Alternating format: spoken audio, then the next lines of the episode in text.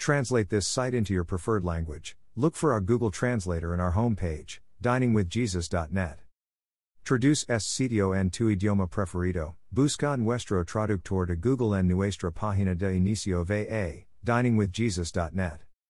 Pastor Chris White says to all of you, Hello, my friends. May the Lord bless you today. Hola, mis amigos. Que el Señor luz bendiga. In the book of 1 Corinthians, chapter 15, Paul talks about the resurrection and the resurrected body. In verses 35 and following, he states that our heavenly bodies will be different from our natural bodies, with some stark contrasts. Whereas our earthly bodies are characterized by mortality, being susceptible to death, or resurrected bodies will be characterized by immortality, not susceptible to death. Likewise, while our earthly bodies are susceptible to decay corruption, they will become incorruptible. 1 Corinthians 15:53. Also, where our natural bodies are prone to weakness, ask anyone who has reached 40 years of age or older, our resurrected bodies will be characterized by strength. Verse 43. Another comparison is that now we have a natural body, but then we will have a spiritual body. This probably doesn't mean that we will be like ghosts possessing no body at all and floating around unable to interact with things around us. After all, verse 49 states that we will have a body like Jesus' resurrected body, see also 1 John 3 2. And Jesus, after his resurrection, told them to touch him and to watch him eat, demonstrating that he was not merely a spirit. Luke 24 37 43. Rather, it's more likely that just as a natural body is fitted for this present life in our physical universe, the spiritual body will be that which will best suit us for the eternal existence we are destined for in our eternal abode. Jesus' resurrected body was capable of entering locked rooms at will. John 20:19. Our earthly body limits us in ways and or dimensions that our spiritual body will not.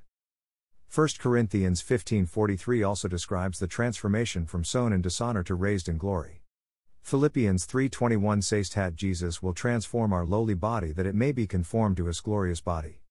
Our decaying bodies are described with the word dishonor because they bear the mark of the results of sin. We can all picture the lungs off one who has ruined his health through smoking, or a brain that is no longer able to form complete thoughts because of drug abuse. In the same way, the decaying physical body is the direct result of man's sinfulness. Had there been no sin, there would be no decay and death. 1 Corinthians 15:56. But God, through Christ's transforming power, is able to raise up his children in Christ with new glorious bodies, being completely free from the ravages of sin and possessing the glory of Christ instead. To summarize, we are not told exactly what we will look like in the next life, what age we will appear to be, or if we will look thin or fat.